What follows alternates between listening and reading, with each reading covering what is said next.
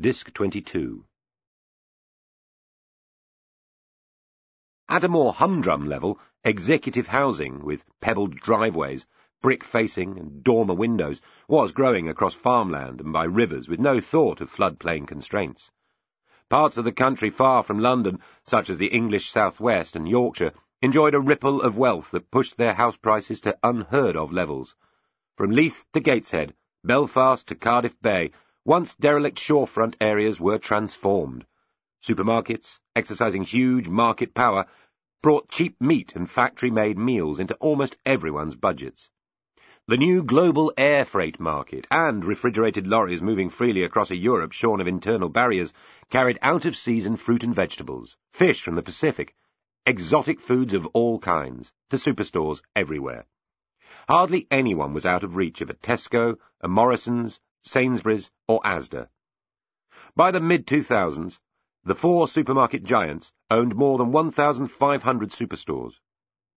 This provoked a new political row about their commercial influence, but it also spread consumption of goods that had once been luxuries. Under Thatcher, millions had begun drinking wine.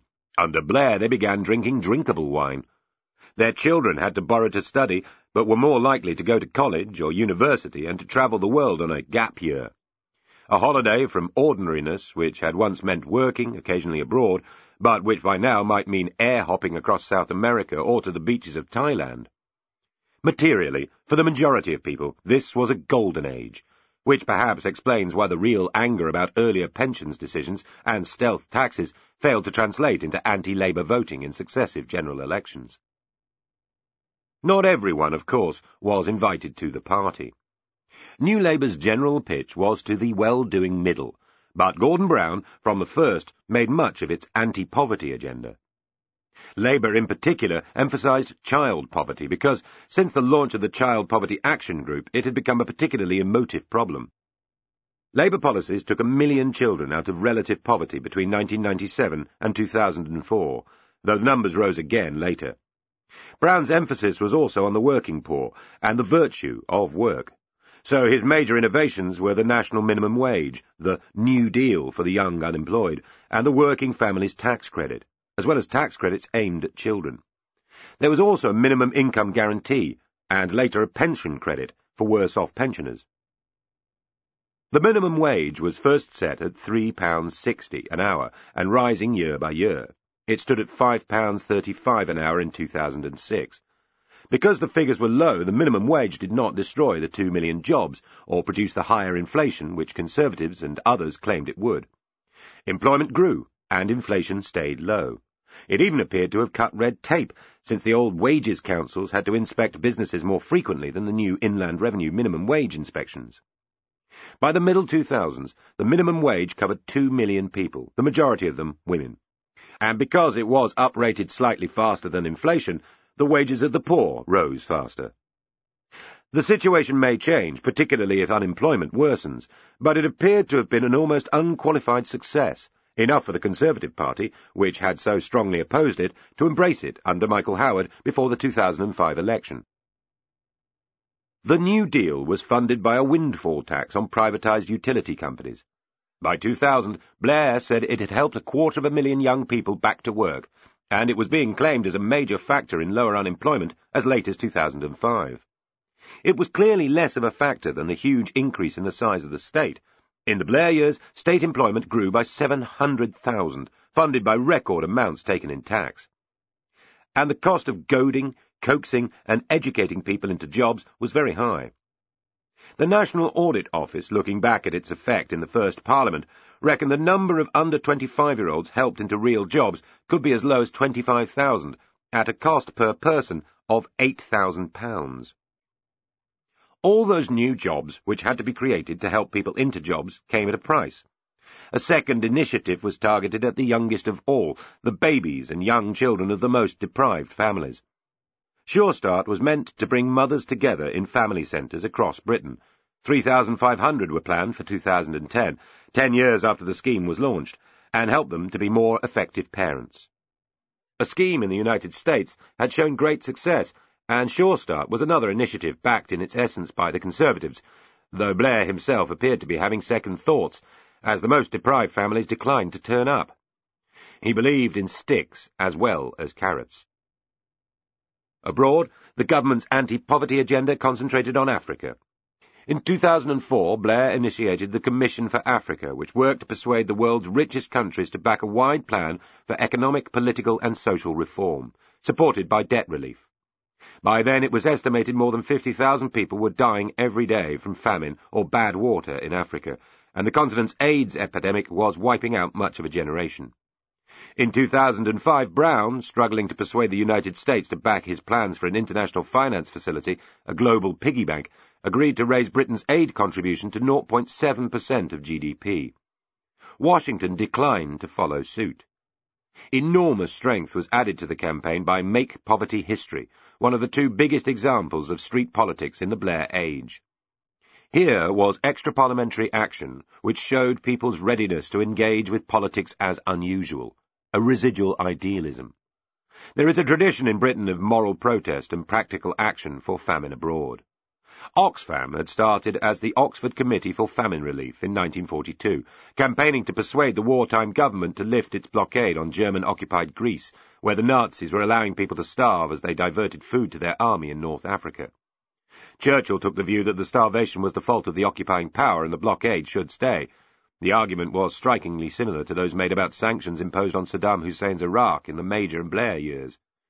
What made the later movement different was the fusion of celebrity, music and television to raise unheard-of sums. It began with the Irish rock star Bob Geldof and Midge Ure of the band Ultravox, who were shocked by news coverage of the 1984 Ethiopian famine by the BBC's Michael Burke. They formed a 30-strong supergroup to make a fundraising Christmas single, Do They Know It's Christmas? It raised £65 million, and Geldof managed to persuade Margaret Thatcher to waive VAT for the famine victims. This success was followed by Live Aid, a linked global concert held in London and Philadelphia in 1985. It was watched by an estimated 1.5 billion people in 160 countries, making it by far the biggest world television event to that point. Geldof continued to campaign on Africa, joining the Commission for Africa.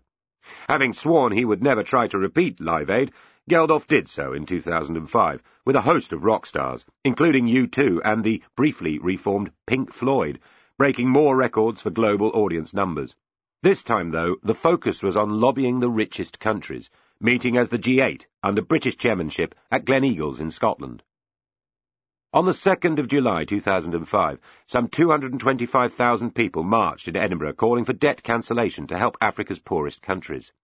A week later, a £28.8 billion aid deal and a debt cancellation programme for 18 countries, plus new guarantees to fund anti-HIV drugs, were indeed agreed at Gleneagles.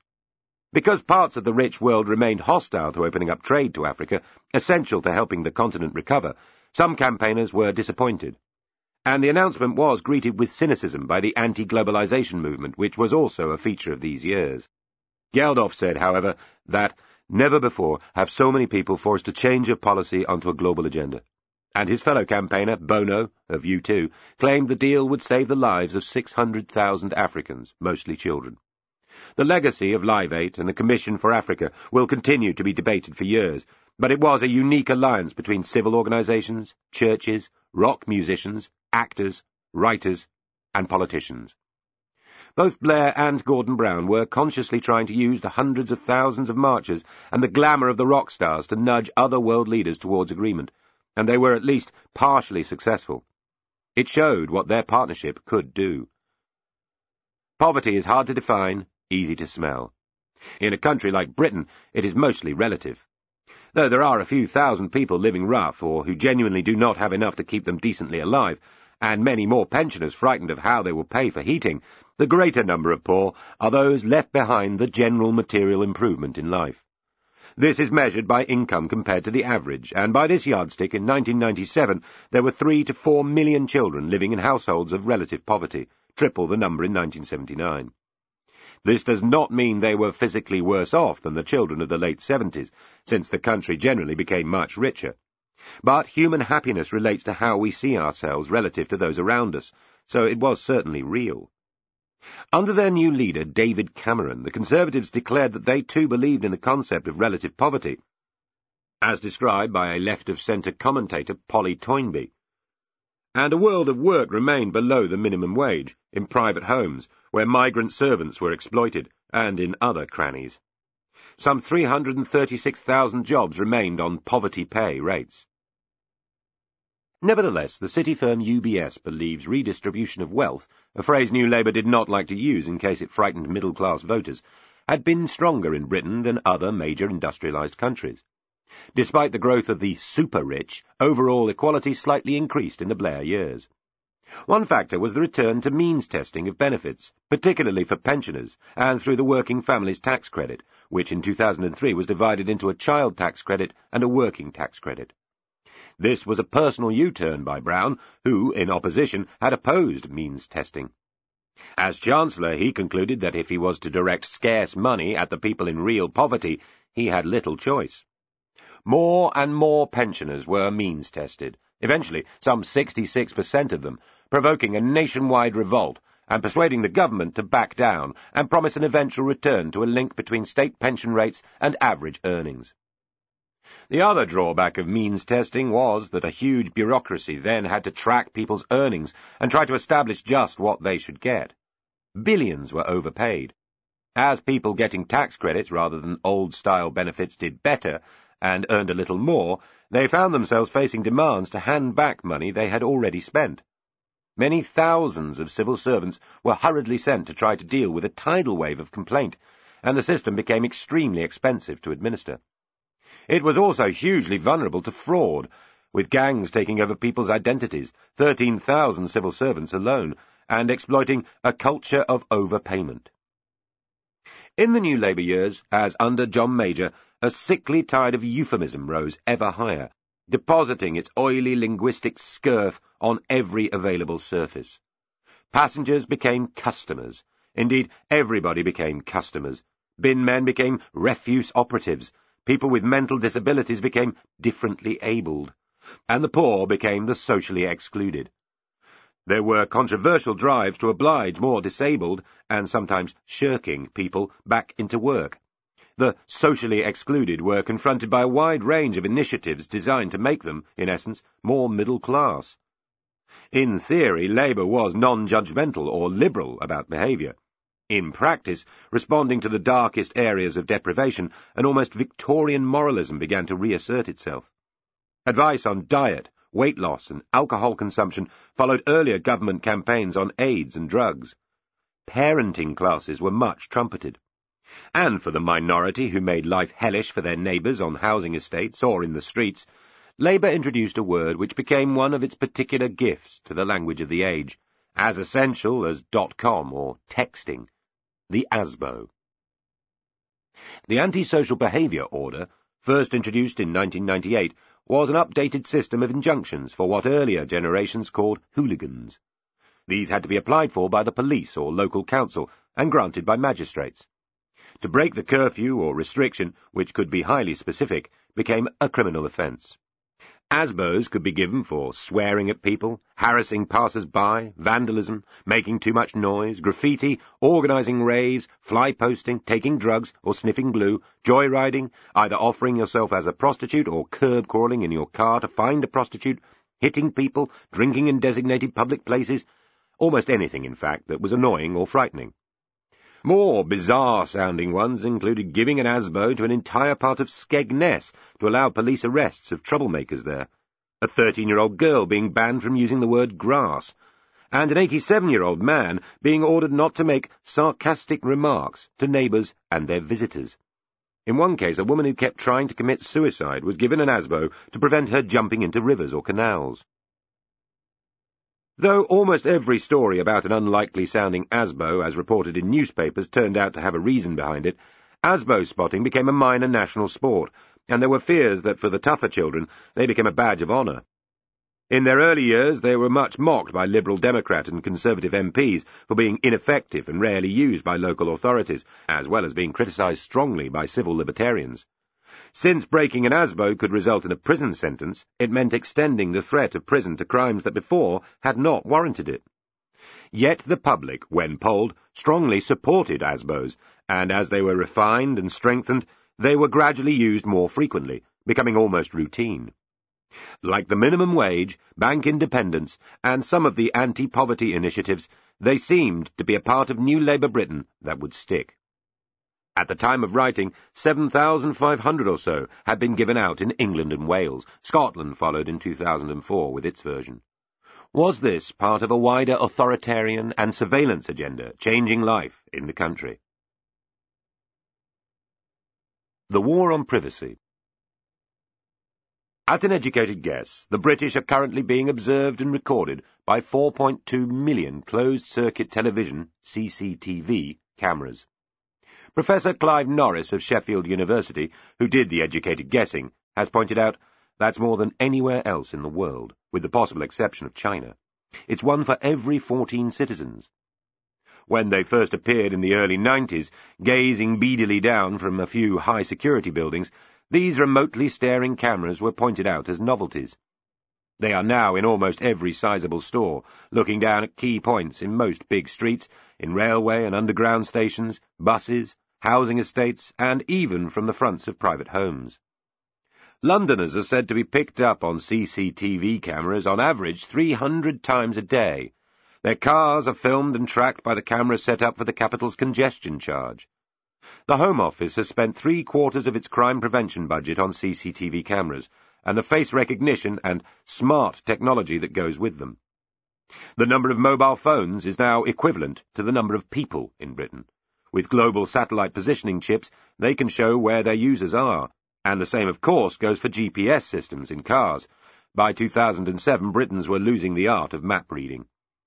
There are also more than 6,000 speed cameras on British roads.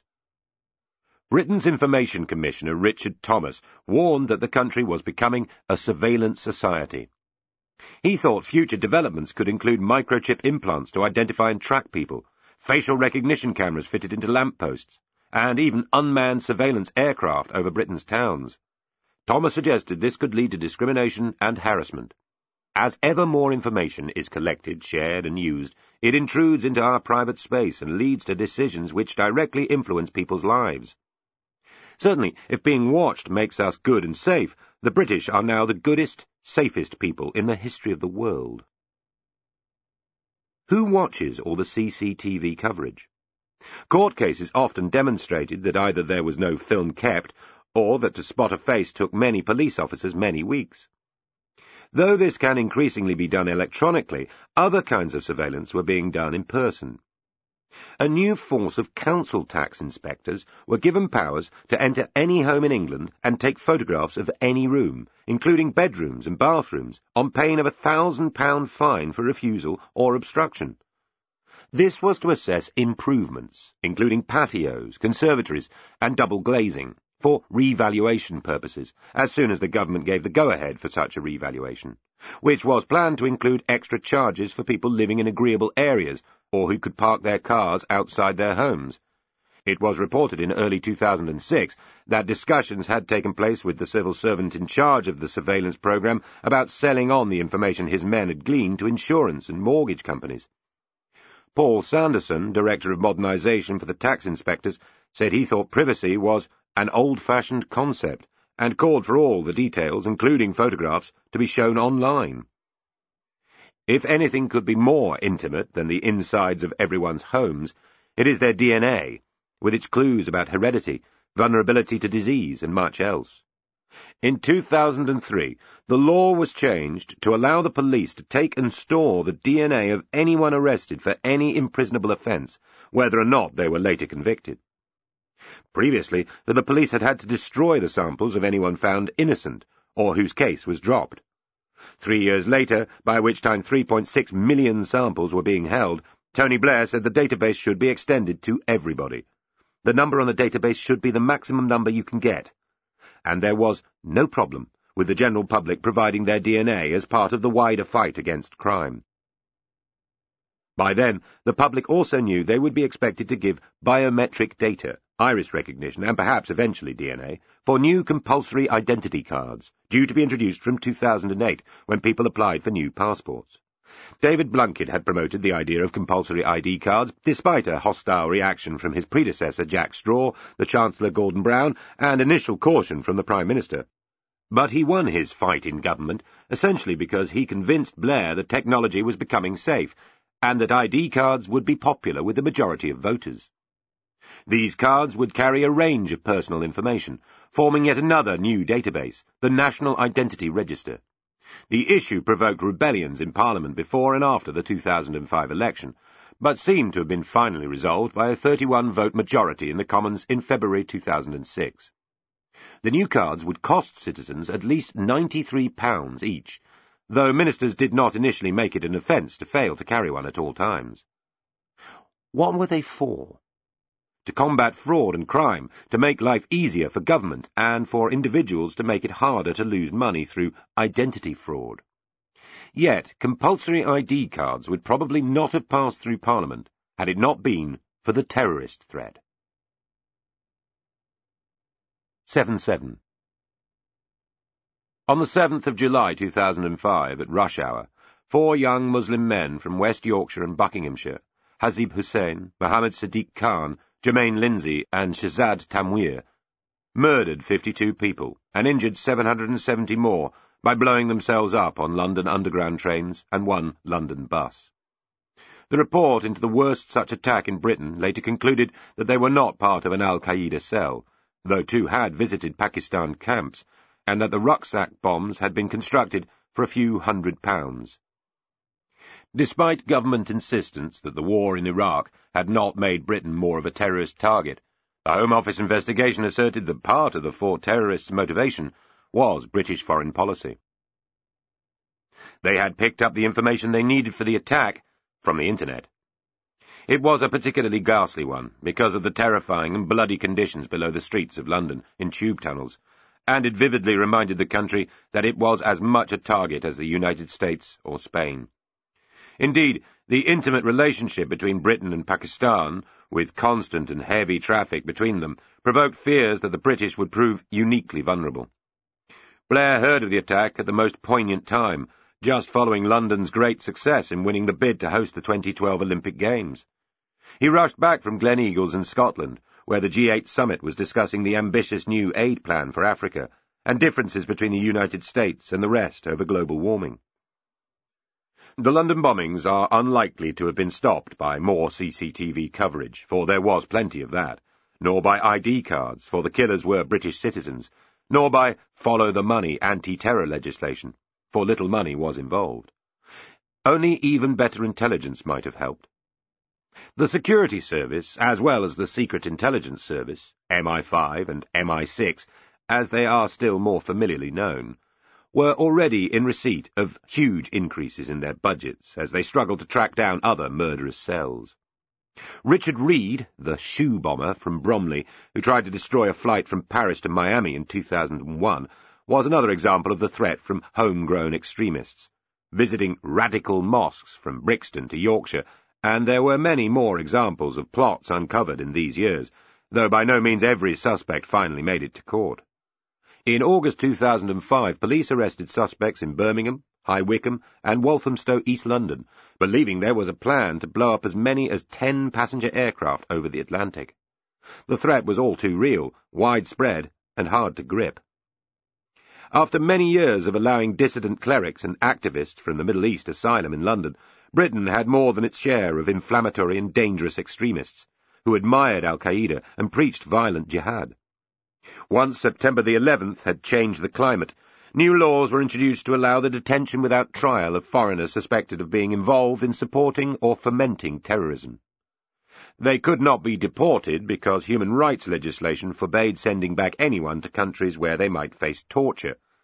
17 were picked up and kept at Belmarsh High Security Prison. But in December 2004, the House of Lords ruled that these detentions were discriminatory and disproportionate, and therefore illegal. 5 weeks later, the Home Secretary, Charles Clarke, hit back with control orders to limit the movement of men he could not prosecute or deport. They would also be used against homegrown terror suspects. A month later, in February 2005, 60 Labour MPs revolted against these powers too, and the government only narrowly survived the vote. 10 Belmarsh men were put under these new restraints, but the battle was far from over. In April 2006, a judge ruled that such control orders were an affront to justice because they gave the Home Secretary, a politician, too much power, and 2 months later said curfews of 18 hours a day on 6 Iraqis were a deprivation of liberty, and also illegal. The new Home Secretary, John Reid, lost his appeal and reluctantly had to loosen the orders. In other cases, meanwhile, two men under control orders vanished.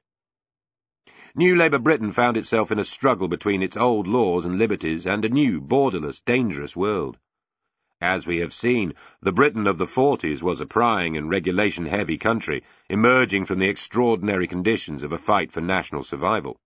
From the 50s to the end of the 80s, the Cold War had grown a shadowy security state, with the vetting of BBC employees, MI5 surveillance of political radicals, a secret network of bunkers and tunnels, and the suspension of British jurisdiction over those small parts of the country taken by the United States forces.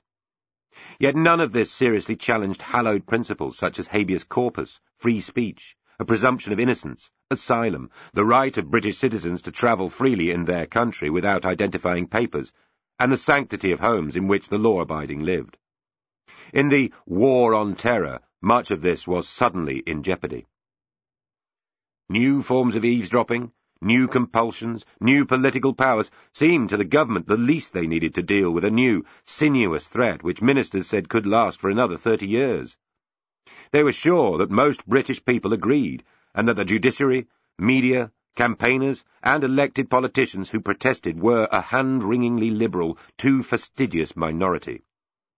Tony Blair, John Reid and Jack Straw were particularly emphatic about this, and on the numbers were probably right.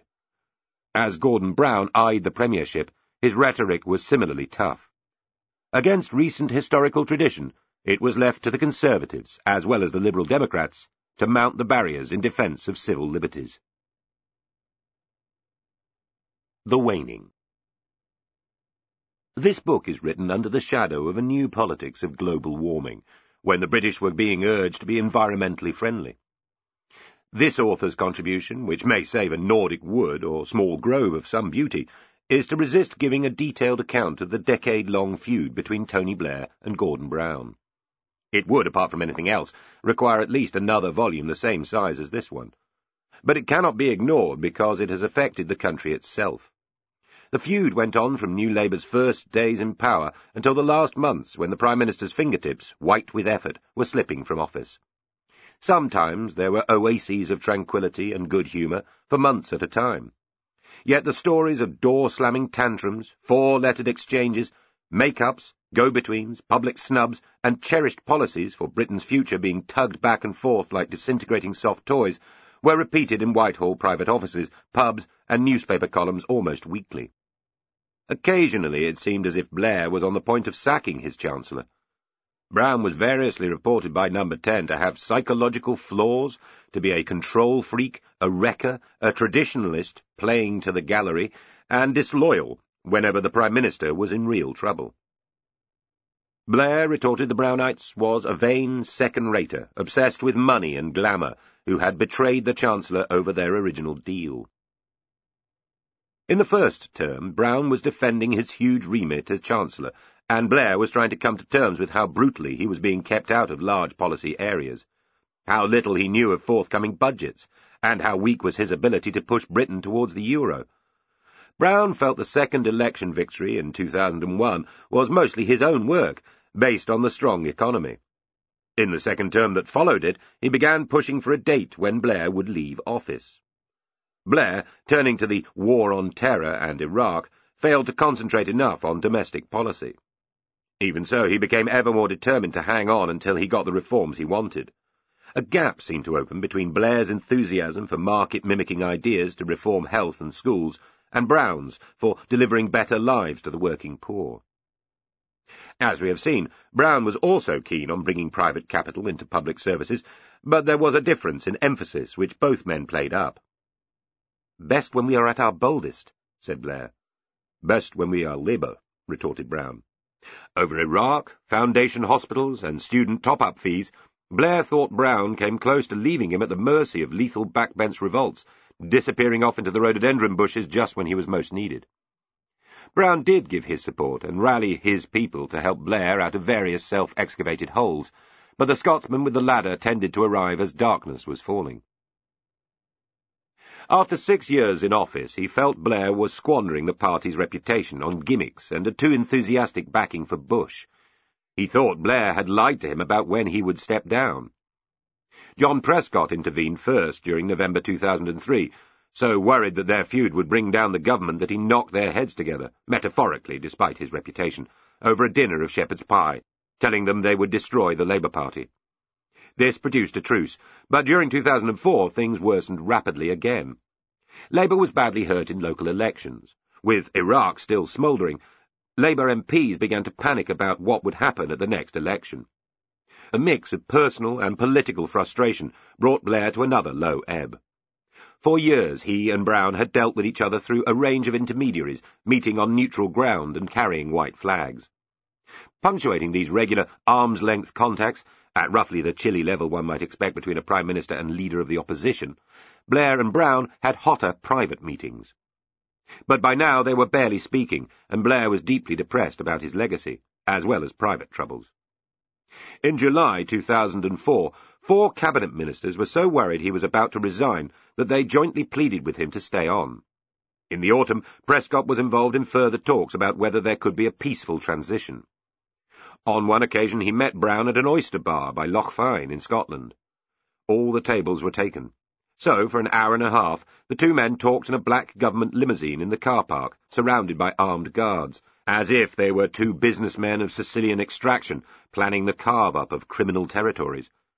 Prescott later talked of the tectonic plates moving and admitted that ministers were positioning themselves for the end of the Blair years. Brown was preparing himself for his looming premiership, briefing himself on foreign affairs, reaching out to groups well outside the Treasury's normal remit. Transition teams were prepared. Surely, finally, even this soap opera was ending. It was not. Blair gathered together his formidable internal resources and quietly determined that he would not go after all. Immediately after Labour's conference at Brighton, he returned to Downing Street to make a triple announcement. He confirmed he was buying a house, an expensive, ugly, hard-to-let house, in Connaught Square, which he and Cherie would eventually use for their retirement. After a heart scare the previous year, he was going into hospital for treatment using a thin wire to correct irregular heartbeat problems. This condition, which Blair was at pains to downplay, was known only to a few close friends. Like the house purchase, it tended to focus attention on his political mortality. Hence, the third announcement, a bolt from the blue. He intended to fight the forthcoming election and, if elected, serve a full term. But as he told the author, "I do not want to serve a 4th term. I do not think the British people would want a Prime Minister to serve so long. But I think it's sensible to make plain my intention now." It was an unprecedented thing to say, and caught Brown on the hop. He was on his way to a meeting in Washington. In the short term, it effectively killed off speculation that Blair was about to resign. To that extent, it was clever. It may also have helped Labour in the 2005 election, since Blair was promising his critics he would not, like Margaret Thatcher, try to go on and on. It certainly felt like a slap in the face for Brown. Just a day earlier, in Brighton, the two of them had had a long, tense talk about the future, in which Blair warned him that his supporters were destabilising the government and urged him to work with him. In response to a newspaper report that he was intending to serve a full 3rd term, Blair told Brown this was wrong.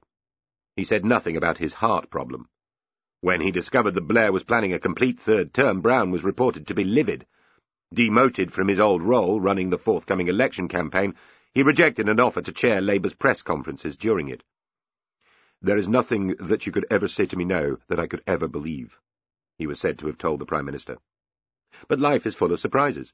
Blair discovered that pre-announcing his political mortality, however protracted, was a draining and sapping mistake, the worst purely tactical decision of his premiership. It provoked a stream of further questions. Yes, but when exactly? How many years is a full term? How long does your successor get in office before a further election? If you are going, what validity do your long-term plans for the country really have? And most pertinently, do you still want Gordon Brown to take over? These questions pursued him, loud, irritating, distracting heckles. His authority was first subtly, then dramatically weakened. Always there were moments of hope. After Bush declared the war over on the 1st of May 2003, A search began for pro-Western Iraqis to whom some authority could be given. Eventually, Saddam Hussein was found hiding in a hole and taken prisoner. Some 80 other countries pledged £18 billion for reconstruction, while US and British companies worked hard on repairing infrastructure. In the south, where British forces were in control, they were quick to take off their helmets, patrolling in berets and trying to build good relations with local people. To start with, this worked well. Across Iraq, huge amounts of money, dollars in shrink-wrapped blocks, were sent to be dispersed locally by hastily recruited Western viceroys. The following year saw the naming of Ayad Alawi, an affable Shiite, as interim Prime Minister of Iraq. That June, the United States formally handed over sovereignty to his government, and a few days later, an Iraqi court began the trial of Saddam Hussein, and eventually sentenced him to death. A National Assembly was chosen and a date for elections was set. In January 2005, Iraqis had their first multi-party election for 50 years, choosing a transitional government. Later, a Kurd, Jalal Talabani, was sworn in as Iraq's interim president. In October, Iraqis voted for a new constitution, establishing an Islamic republic. At the end of the year, millions took part in the full election, which by January 2006 resulted in victory going to a Shia-dominated party, though without an overall majority.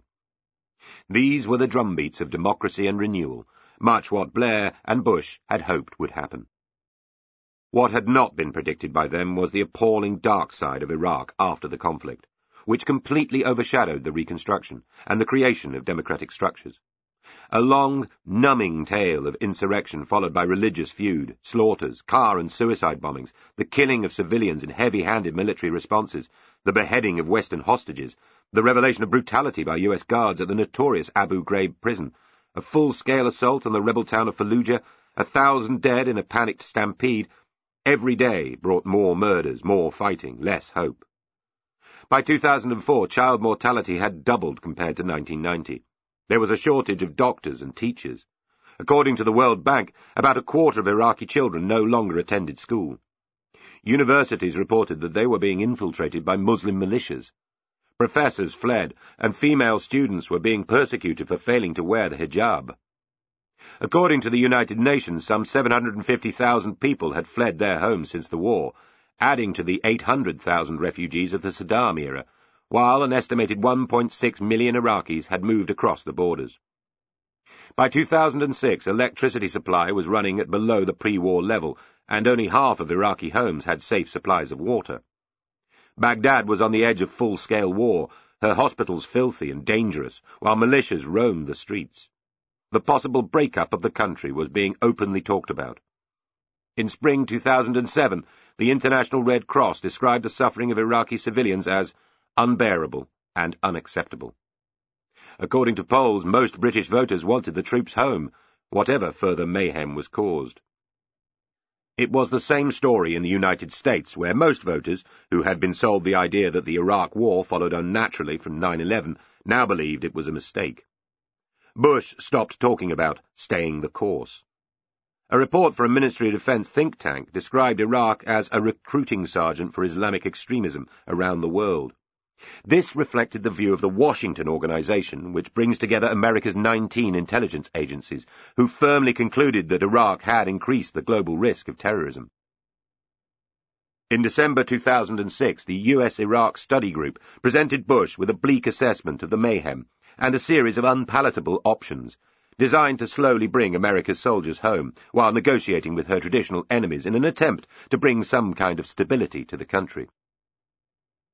So, by almost any standard that can be applied, 3 years after the Iraq War, it looked like a catastrophe. The country was experiencing civil war. The lives of Iraqis were now even more at risk and mostly more unpleasant than under Saddam's dreadful regime. Terrorism had been encouraged, not defeated. Countries regarded by London and Washington as regional menaces, Syria and Iran, were stronger and more confident, not less. With 120 British military dead in Iraq, most people saw the war as the worst single mistake by a British government in recent times. Some believed that had Blair refused to give British support for the war, it would not have happened.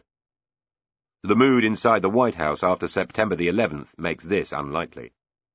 Even so, having committed Britain, Blair could not stand aside from the consequences. The kaleidoscope was shaken all right. The pieces were in flux. A crowd of new people. One result of the long Iraqi agony was the arrival of many Iraqi asylum seekers in Britain, Kurds, Shiites and Sunnis. This was little commented on because they were only a small part of a large migration into the country, which changed it during the Blair years. It was a multilingual, many-religioned migration, which included Poles, Zimbabweans, Somalis, Nigerians, Russians and Afghans, Australians, white South Africans and Americans, as well as sizable French and German inflows. In 2005, according to the Office for National Statistics, immigrants were arriving to live in Britain at the rate of 1,500 a day. And since Tony Blair had arrived in power, more than 1.3 million people had come. By the mid-2000s, English was no longer the first language of half the primary school children in London, and the capital boasted 350 different separate language groups. The poorer new migrant groups were almost entirely unrepresented in politics, but radically changed the sights, sounds and sense of urban Britain. The veiled women of the Muslim world, or its more traditionalist and Arab quarters, became common sights even on the streets of many market towns, from Scotland to Kent. Polish tradesmen and factory workers were followed by shops stocking up with Polish food and selling Polish magazines, and even by Polish road signs. Chinese villagers were involved in a tragedy when 19 were caught by the tide while cockle-picking at Morecambe Bay and drowned. But many more were working in grim conditions for rural gang masters, or, as the then Home Secretary David Blunkett put it, as slaves. Russian voices began to be as common on the London Underground as Irish ones. Through most of its history, Britain had been abnormally open to the world, mostly imposing herself elsewhere. Now she found herself a world island in a new way. Throughout the 20th century, Britain's foreign policy had been concerned to control the impact of outside forces on these busy, crowded islands. In its first half, she had tried this by attempting to keep her imperial possessions while subduing her greatest rival, Germany. In its second half, she had worked with America against the Soviet Union to preserve a system of democracy and the free market, hoping to avoid nuclear annihilation, determined to avoid European federalism. She was not a successful manufacturing country, but became a popular place to do financial business. Compared to similar countries, she was unusually warlike, spending more on defence and fighting more too. Britain had always gone out into the world. Now increasingly the world came to her, poor and migrant, rich and corporate, the people of Eastern Europe and the manufactures of China. As in Victorian times, she was on the edge of newness, at the global bow wave of change, but now it was change experienced near at hand. Immigration had been a constant of British life. What was new was the scale and variety. Earlier modern migrations had, as we have seen, provoked a racialist backlash, riots, the rise of the National Front and a series of new laws. These later migrations were controversial in different ways. The early arrivals from the Caribbean or India were people who looked different but spoke the same language and in many cases had had a similar education to native British people. Many of the later migrants looked similar to the white British but shared no linguistic or imperial history. There were other differences. Young, educated Polish or Czech people had come to Britain to earn money before going home again to acquire good homes, marry and have children in their rapidly growing countries. The economic growth of the early 2000s was fuelled by the influx of energetic and talented people, often denuding their own countries of skills, making their way in Britain as quickly as the East African Asians had before. But there are always two sides to such changes. Criminal gangs of Albanians, Kosovars and Turks appeared as novel and threatening as Jamaican criminality had 30 years earlier. The social service bill for the new migrants was a serious burden to local authorities. Towns such as Slough protested to national government about the extra cost in housing, education and other services. Above everything else, there was the sheer scale of the new migrations and the inability of the machinery of government to regulate what was happening. The Home Office's Immigration and Nationality Department, IND, seemed unable to prevent illegal migrants entering Britain, to spot those abusing the asylum system in order to settle here, or to apprehend and deport people. An illegal and sometimes lethal trade in people smuggling made it particularly hard. Even after airlines were made responsible for the status of those they carried, large articulated lorries filled with human beings who had paid over their life savings to be taken to Britain rumbled through the Channel Tunnel. A Red Cross camp at Sangatte, near its French entrance, was blamed by Britain for exacerbating the problem. By the end of 2002, when Blunkett finally managed to get a deal with the French to close it, an estimated 67,000 had passed through Sangatte into Britain.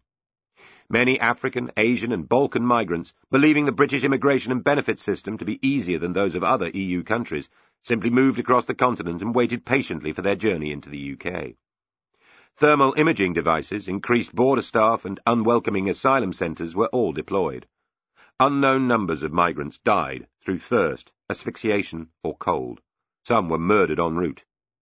Successive Home Secretaries, Jack Straw, David Blunkett, Charles Clarke and John Reid, tried to grapple with the trade, introducing legislation which was criticised by civil liberties campaigners and challenged in the courts. None was much applauded for their efforts, and the last of them eventually confessed that he believed his department was not fit for purpose.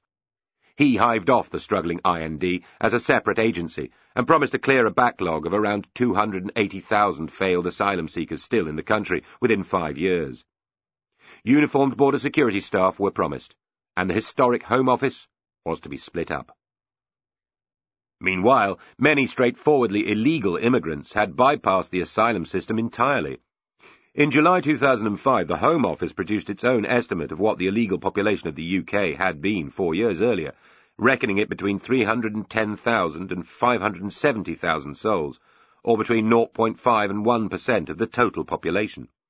A year later, unofficial estimates pushed the possible total higher, to 800,000.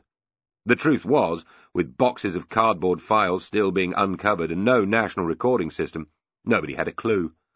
Even the Bank of England complained, asking how it could set interest rates without knowing roughly how many people were working in the country.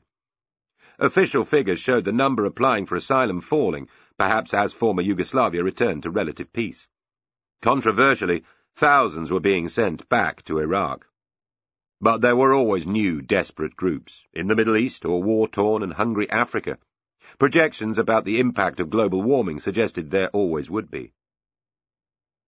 The arrival of workers from the 10 countries which joined the EU in 2004 was a different issue, though it involved an influx of roughly the same size. When the European Union expanded, Britain decided that, unlike France or Germany, she would not try to delay opening the country to migrant workers. Ministers suggested that the likely number arriving would be around 26,000 over the first 2 years. This was wildly wrong. In 2006, a Home Office minister, Tony McNulty, announced that since 2004, when the European Union expanded, 427,000 people from Poland and 7 other new EU nations had applied to work in Britain. If the self-employed were included, he added, the real figure would be nearer 600,000. There were at least 36,000 spouses and children who had arrived too, and 27,000 child benefit applications had been received. These were very large numbers indeed. The Ugandan Asian migration, which caused such a storm in 1971, had, for instance, amounted to some 28,000 people. It was hardly surprising that Britain now faced an acute housing shortage, and that government officials began scouring the south of England, looking for new places where councils would be ordered to let the developers start building. By the government's own 2006 figures, annual net migration for the previous year was 185,000 and had averaged 166,000 over the previous 7 years. This compares to the 50,000 net inflow which Enoch Powell had criticised in his notorious 1968 speech as mad, literally mad. Projections based on many different assumptions suggested the UK population would grow by more than 7 million by 2031. Of that, 80% would be due to immigration. The organisation Migration Watch UK, set up by a former diplomat to campaign for less immigration, said this was equivalent to requiring the building of 2 new towns the size of Cambridge each year, or 5 new Birminghams over the quarter century. But was there a mood of unnecessary hysteria? As has been noted, many of the Eastern European migrants, like those from Australia, France, or the United States, could be expected to return home eventually.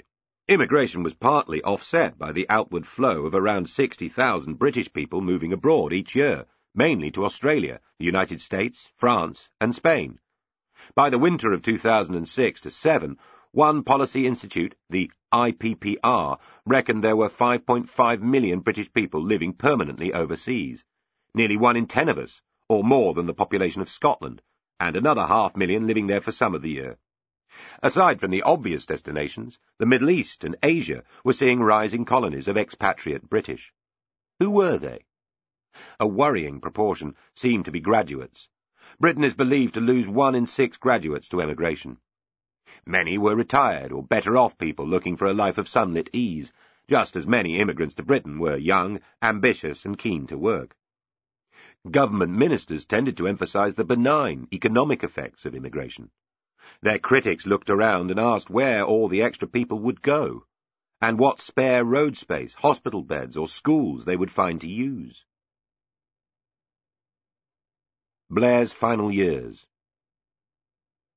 From Labour's arrival in power in 1997 right through to the 2005 election, Blair and his ministers had never been seriously worried about the Conservatives. After the heavy defeat in 2001, Haig had instantly resigned. The Conservatives then rejected the man who had seemed the obvious alternative, Michael Portillo. The son of a Spanish Republican refugee and, as a boy, the advertising face of Ribena fruit juice, he had suffered the crippling fate of being regularly touted as a future leader from the mid-80s, Mrs. Thatcher's chosen one. But Portillo had feuded with Haig.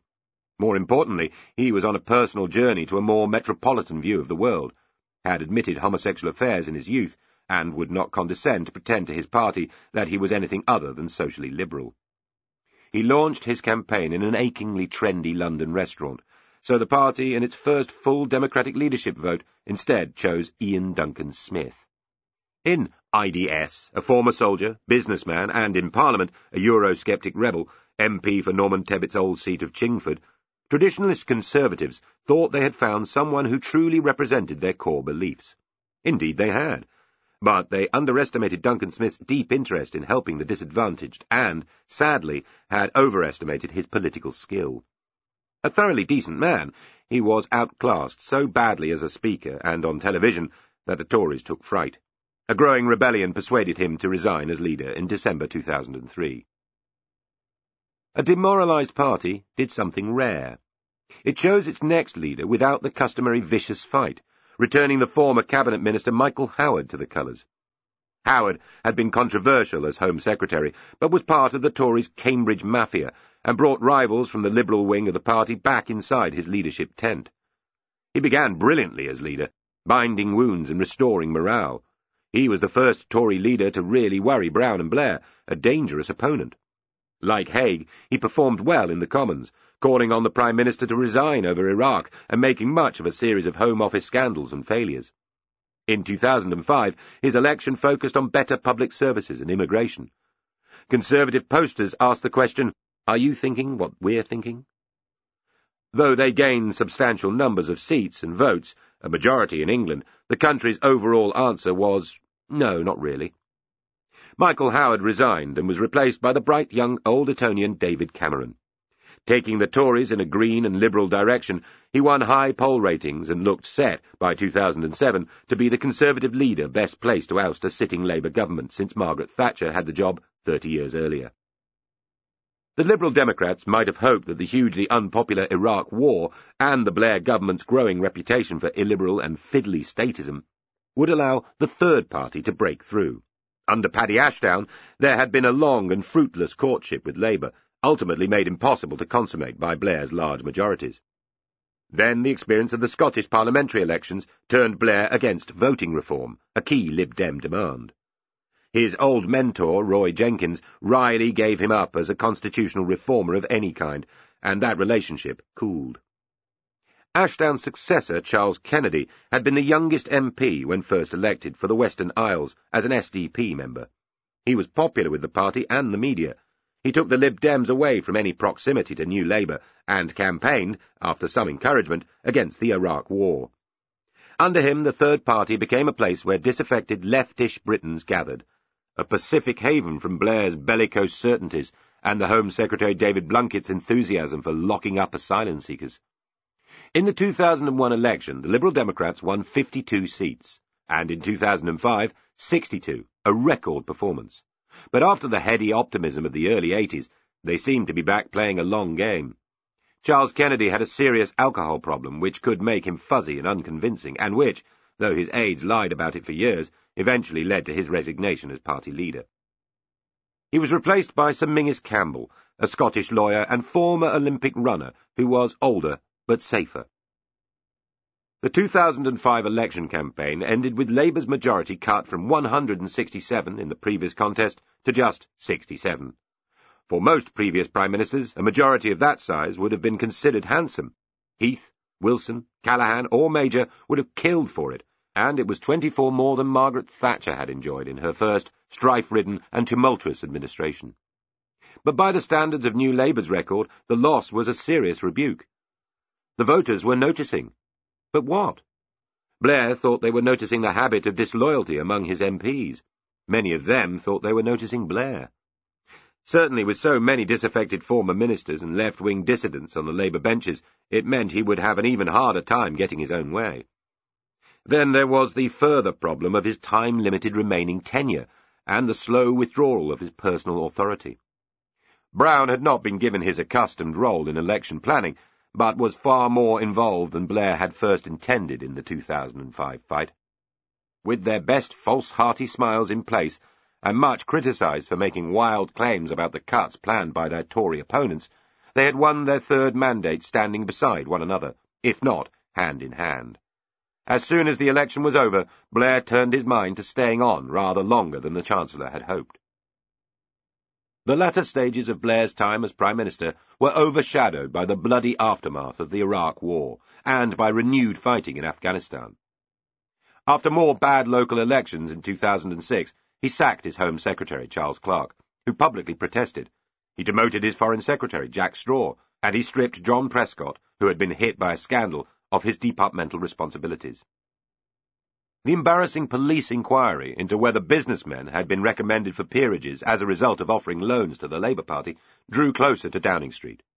Shortly before Christmas 2006, Tony Blair became the first serving Prime Minister to be interviewed by the police as part of a criminal investigation. He was questioned in Downing Street for 2 hours by Detective Chief Inspector Graham McNulty and a colleague. This occurred on the same day as the official police report into the death of Diana was finally published, and a controversial announcement was made about rural post offices. Downing Street denied there was any attempt to bury bad news, but from the outside it looked like one new Labour tradition that should have been ditched. But would it bring forward an earlier departure?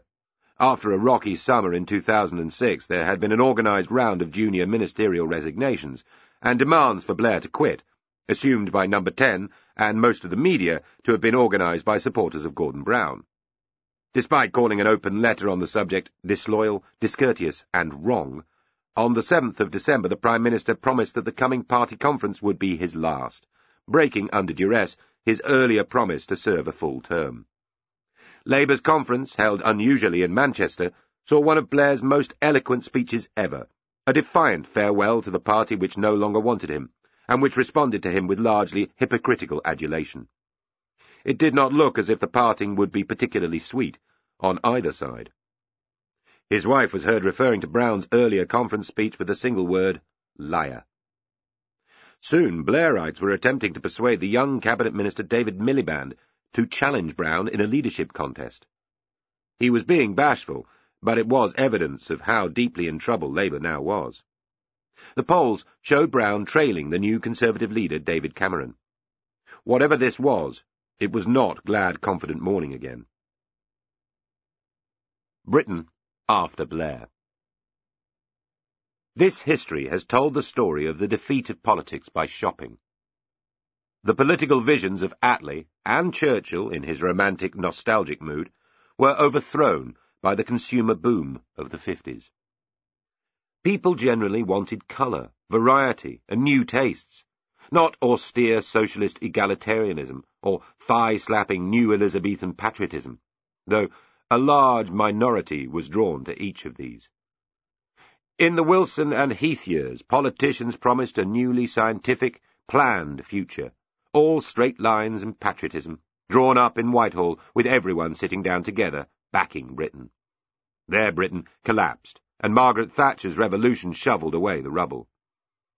Her boot sale of state enterprise, defeat of the unions, and her abandonment of politicians' controls over money led to a new boom. The old state retreated, and the consumer society advanced. Far from re-moralising the British with the Victorian values of frugality, saving, orderliness and continence as she had hoped, Thatcher gave many of us the licence and credit to behave like Regency rakes on a spree. The country went shopping again, as it had in the 50s and 60s, and would again in the 90s and beyond. The new great powers in the land were organisations that had barely been noticed before the war. In 1924, an East End barrow boy called Jack Cohen had used part of his surname and the initials of a tea supplier to market his own brand tea under the title Tesco. 5 years later, he opened his first shop, then the country's first all-purpose food warehouse, and in 1956, when Tony Blair was 3, a self-service store. Tesco leaped ahead. In the 80s, Cohen's daughter, Dame Shirley Porter, became leader of Westminster Council and, after a highly controversial Homes for Vote scandal, left the country. By the time Blair left office, Tesco was the country's leading retailer, with 1,780 stores, sales of more than £37 billion and profits of over £2 billion. It was gaining £1 in every 3 the British spent on groceries, and there was talk of Britain becoming a Tescopoly. Asda, set up by Yorkshire farmers in 1965 and now owned by Walmart, the American behemoth, and the world's biggest company, came second to Tesco, but was still serving more than 13 million people a week.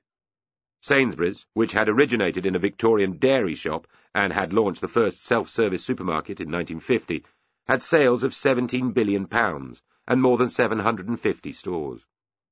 Such companies dominated farmers and other suppliers, exercised great power in planning disputes, and were becoming increasingly controversial. Meanwhile, to enjoy the consumer economy, the British were borrowing. The average adult had credit card, finance deal, and unsecured personal loans amounting to more than £4,500.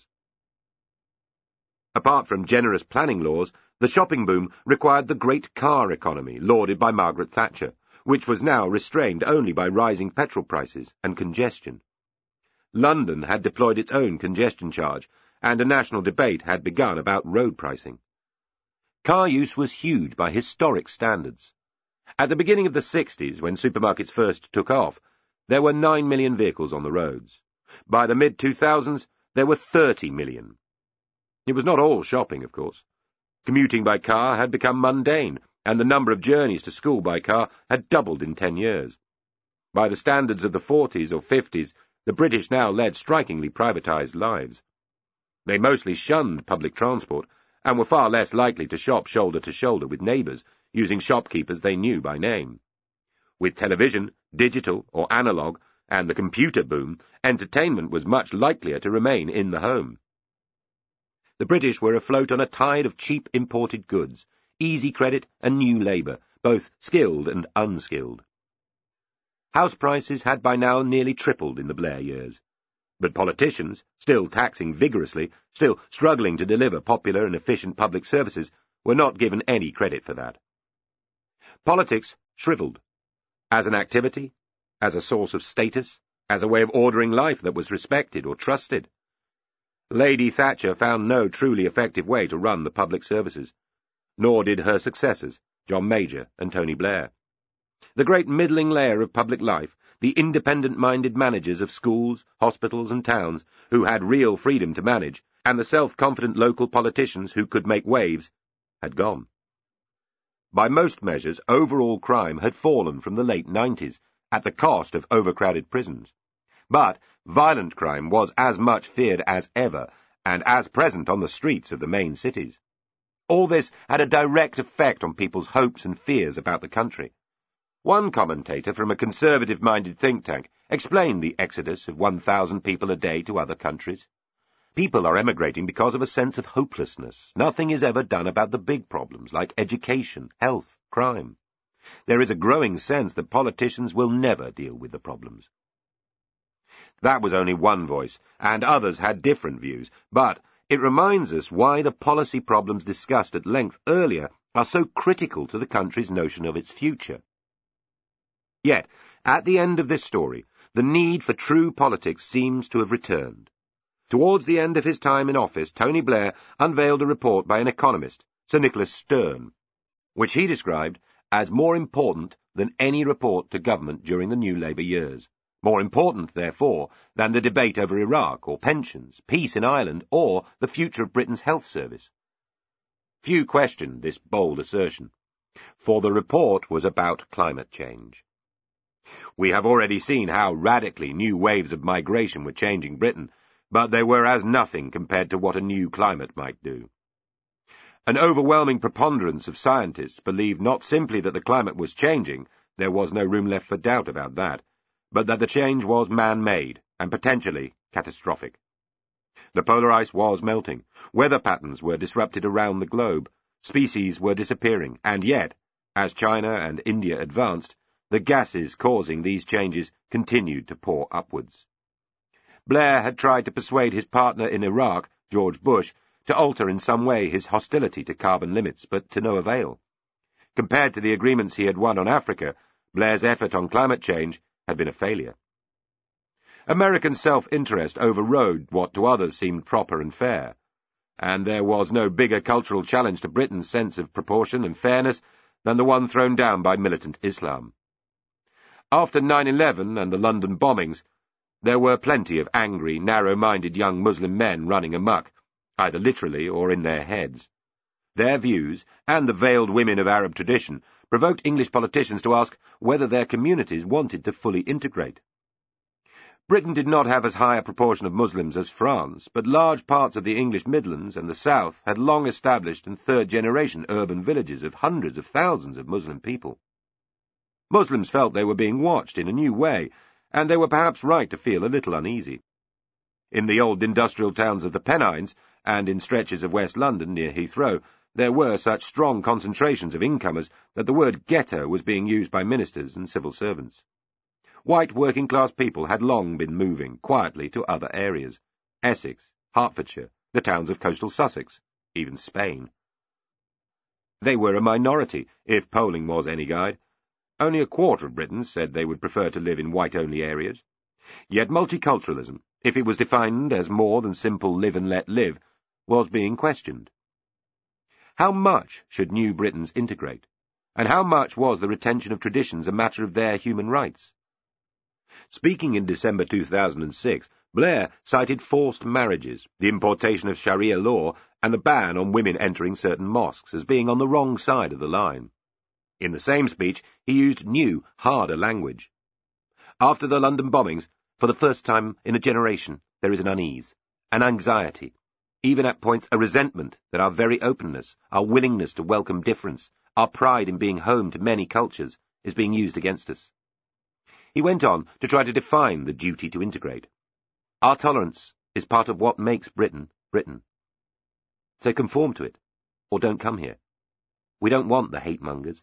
If you come here lawfully, we welcome you.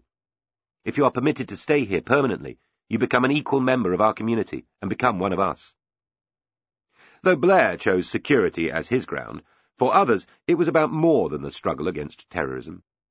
Britain's strong economic growth, despite a weak manufacturing base, was partly the product of a long tradition of hospitality. The question was now whether the country was becoming so crowded, England had the highest population density of any major country in the Western world, that this tolerance was eroding. It would require wisdom from politicians and efficiency from Whitehall to keep things on an even keel. Just the same is true of that larger threat, climate change.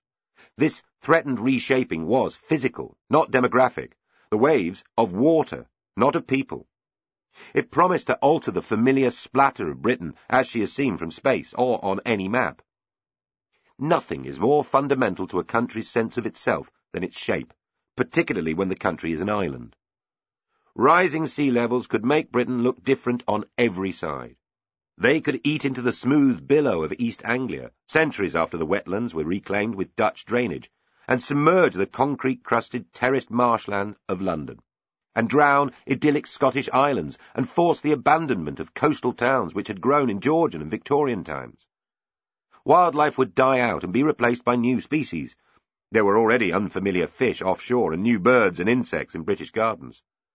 All this was beyond the power of Britain alone to deflect, since she was responsible for just 2% of global emissions. Even if the British could be persuaded to give up their larger cars, their foreign holidays and their gadgets, would it really make a difference? Without a frank, unheated conversation between the rest of us and elected politicians, who are then sent out into the world to do the bigger deals that must be done, what hope for action on climate change? It seems certain to involve the loss of new liberties, such as cheap, easy travel. It will change the countryside as grim-looking wind farms appear. It will change how we light and heat our homes and how we are taxed. All these changes are intensely political, in a way the British of the 40s would have recognised. Politics is coming back as a big force in our lives, like it or not. It will require more frankness, less spin, and a more grown-up interest in policy, not scandal. Without this frankness, without trust on each side, what hope for a sensible settlement between Muslim and Christian, incomer and old-timer? Without a rebuilding of strong local structures, what hope for better-run schools, councils or hospitals? Without level-headed politics, how will the future shape of the UK, if it continues, be negotiated? In the course of this history, most political leaders have arrived eager and optimistic, found themselves in trouble of one kind or another, and left disappointed. Such is the nature of political life. Indeed, perhaps it is the nature of life. But the rest of us need those optimistic politicians, the next leaders, the ones whom we'll laugh at and abuse. And we need them more than ever now. The threats facing the British are large ones, but in the years since 1945, having escaped nuclear devastation, tyranny, and economic collapse, we British have no reason to despair or emigrate. In global terms, to be born British remains a wonderful stroke of luck.